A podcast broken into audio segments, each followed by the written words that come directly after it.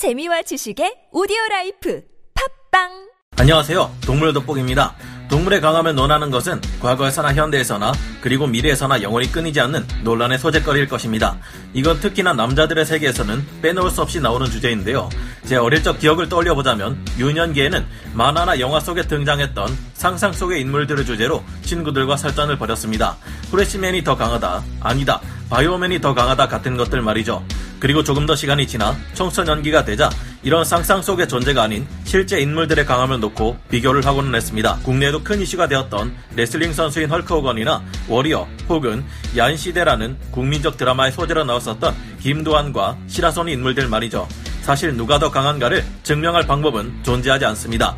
그리고 그것을 증명하기 위해 폭력적인 방법을 보여주고자 링 위에다가 올려놓을 수도 없는 노릇이고요. 이런 사실을 머릿속으로 분명 인지하고 있음에도 불구하고 우리는 강함에 대한 주제를 논할 때 불타오르고는 합니다. 영상을 보고 계신 분들 중 많은 이들이 이 사실에 동의하실 텐데요. 그리고 이런 주제들 중에는 여러 카테고리가 있겠지만 어쩌면 가장 우리 가까이서 존재하고 느낄 수 있는 개라는 종의 강함에 대해서 이야기해 보도록 하겠습니다. 그래서 준비해 봤습니다. 오늘의 주제는 바로 멧돼지도 사냥하는 진돗개와 곰을 사냥하는 핏불테리어가 같은 우리에 갇힌다면 어떻게 될까입니다. 전문가는 아니지만 해당 분야의 정보를 조사 정리했습니다. 본의 아니게 틀린 부분이 있을 수 있다는 점 양해해 주시면 감사하겠습니다. 곰을 상대하기 위해 태어난 전투병기 핏불테리어.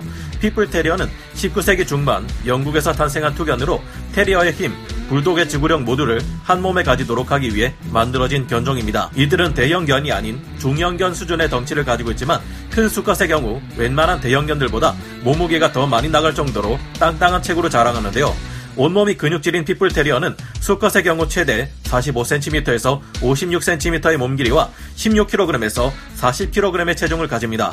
이들은 투견을 목적으로 만들어진 것이기도 하지만 최강의 포식자인 곰을 상대할 목적으로 탄생한 무서운 전투 병기들입니다. 실제로 16세기 이전부터 행해졌던 베어베이팅에서 핏불 테리어는 여러 마리가 함께 한 마리의 성체 곰을 상대하기도 했습니다. 사람을 가장 많이 물어 죽인 견종 1위, 핏불 테리어들은 미국에서 제일 사람을 많이 죽인 견종 1위라는 타이틀에 올랐습니다. 이런 불명예스러운 타이틀을 갖게 된 이유에는 매우 사나운 성격이 한몫을 했는데요. 미국에서 다른 동물들을 물어 죽이는 것뿐만이 아니라 많은 사람들에게 피해를 주고 있습니다. 미국 캘리포니아에서 개가 사람을 공격했던 사례 중 80%나 되는 비율을 차지하는 것이 바로 이 핏불 테리어의 경우입니다. 이들은 친근하게 얼굴을 핥을 것처럼 행동하다가도 그 상태에서 공격할 어떤 징후도 없이 갑자기 공격이 들어오는 경우도 있어 각별히 조심해야 하는 견종인데요.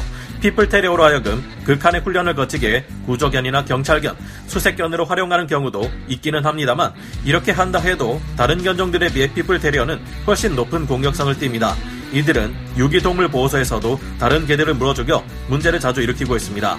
다큰 성체 핏불 테리어는 건장한 성인 남성들도 맨손으로 상대하다가는 큰 부상을 입을 수 있으며 정말 사람을 해치려고 마음먹고 달려든다면 여기에 제대로 대응하기란 여간 어려운 것이 아니라고 합니다.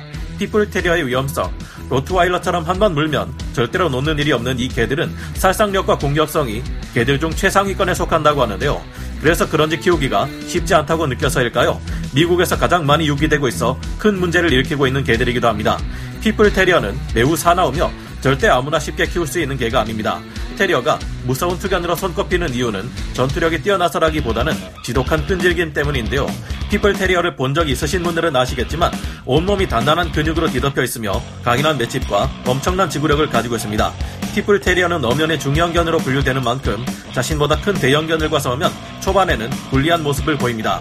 하지만 그 이후부터는 웬만한 개들은 지쳐버리는 반면 피플 테리어는 이제부터 싸움의 발동이 걸린 것입니다. 지쳐버린 대형견들은 핏불 테리어의 반격을 이겨내지 못하고 쓰러지고 마는데요. 그런 이유로 대형 경비견이라 해도 핏불 테리어와 싸울 경우 패배해버린다고 합니다. 멧돼지도 사냥하는 한국의 명견 진돗개, 호랑이와 표범이 멸종해버린 한반도에서 최상위 포식자로 이름을 떨치고 있는 맹수가 있습니다. 바로 멧돼지인데요. 멧돼지는 돼지라는 이름에 걸맞지 않은 엄청난 공격성을 가지고 있습니다. 멧돼지는 기본적으로 진돗개보다 덩치가 10배는 큽니다. 대단한 힘을 가지고 있어서 한 번만 들이받쳐도 진돗개 입장에서는 갈비뼈가 부러질 수 있죠. 그런데 잘 훈련받은 진돗개들은 멧돼지도 사냥할 수 있다고 합니다.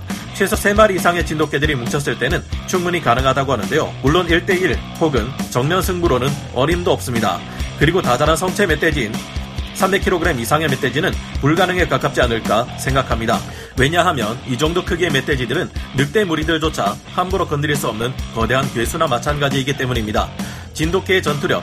그렇다면 실제로 진돗개의 전투력은 어느 정도일까요?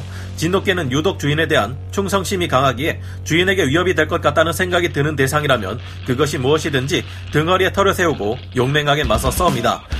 이 무엇에 해당하는 동물로는 산속의 폭군 멧돼지와 맹수의 왕호랑이도 포함이 된다고 합니다. 정말이지 엄청난 깡이 아닐 수 없습니다. 다리가 길어서 보기에만 크다고 느껴질 뿐 진돗개의 덩치는 큰 편에 속한다고는 할 수 없습니다. 하지만 타고난 깡 때문인지 자신보다 더 큰 덩치를 가진 동물들에게도 기죽지 않고 덤벼들 것으로 보입니다.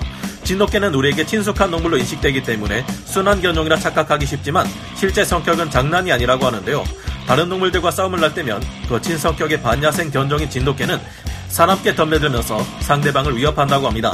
진돗개는 침입자를 자신의 영역 안에서 경계하고 맹렬하게 지저대며 자신에게 접근하지 못하도록 하는 데는 뛰어난 능력을 발휘하는 편입니다. 하지만 무는 힘이 그렇게 강한 편도 아니고 지칠 줄 모르는 끈질긴 체력과 끈기를 자랑하는 것도 아니라고 합니다. 생존 지능이 높은 덕분에 자신보다 강한 상대를 만나면 끝까지 달려들기보다는 두세 번 정도 건드려보고 물러나는 경우도 많다고 하는데요. 하지만 진돗개들 중 일부의 부류들은 특유의 개차반 성격을 가지고 있어 깡다구만으로 만만치 않은 상대에게도 맞서 싸우기에 약하다고 볼 수는 없습니다. 진돗개와 핏불 테리어가 싸운다면 그 결과는 어떻게 될까요? 수십 년간 투견들을 전문적으로 사육해본 경험이 있는 분들의 경험담을 들어보면 진돗개는 다른 견종들보다 지력이 높기 때문인지 싸우는 기술이 좋고 투지 또한 핏불 테리어와 동등하거나 그 이상일 정도로 강하다고 합니다. 하지만 핏불 테리어와 비교했을 때 아쉬운 점은 역시나 치악력과 체중입니다. 진돗개의 치악력은 96kg 정도이지만 핏불 테리어의 치악력은 107kg입니다. 단순히 치악력의 차이뿐만 아니라 한 번 물면 절대 놓지 않는 게 핏불 테리어의 무서움이라고 볼 수 있겠습니다. 다음으로 체중입니다. 진돗개의 체중은 15kg에서 20kg 정도이며 핏불 테리어의 체중은 16kg에서 40kg입니다. 성체 견종을 놓고 비교를 했을 때 약 2배 정도 차이가 납니다.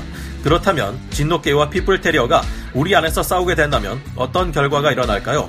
처음에는 똑똑하고 재빠른 진돗개가 핏불 테리어를 밀어붙이지만 시간이 지날수록 지구력 괴물인 핏불 테리어와 차이가 나기 시작합니다. 진돗개는 지쳐버리지만 압도적인 지구력을 가진 핏불 테리어는 후반으로 갈수록 더 유리해질 텐데요. 진돗개의 민첩함을 활용할 수 있는 야생의 들판에서 싸우는 것도 아니고 도망갈 곳 하나 없는 우리 안에서의 싸움이라면 더더욱 진돗개에는 불리할 것이라 생각합니다.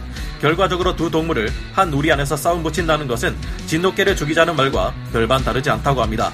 치악력과 체중에서도 밀리지만 이건 무는 힘을 뛰어넘어 싸움에 있어 근성 자체에서 차이가 나는데요.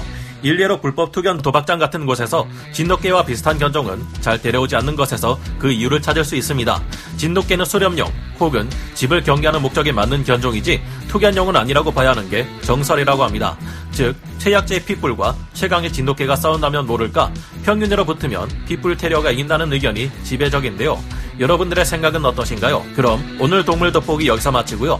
다음 시간에 다시 돌아오겠습니다. 감사합니다. 영상을 재밌게 보셨다면 구독, 좋아요, 알림 설정 부탁드리겠습니다.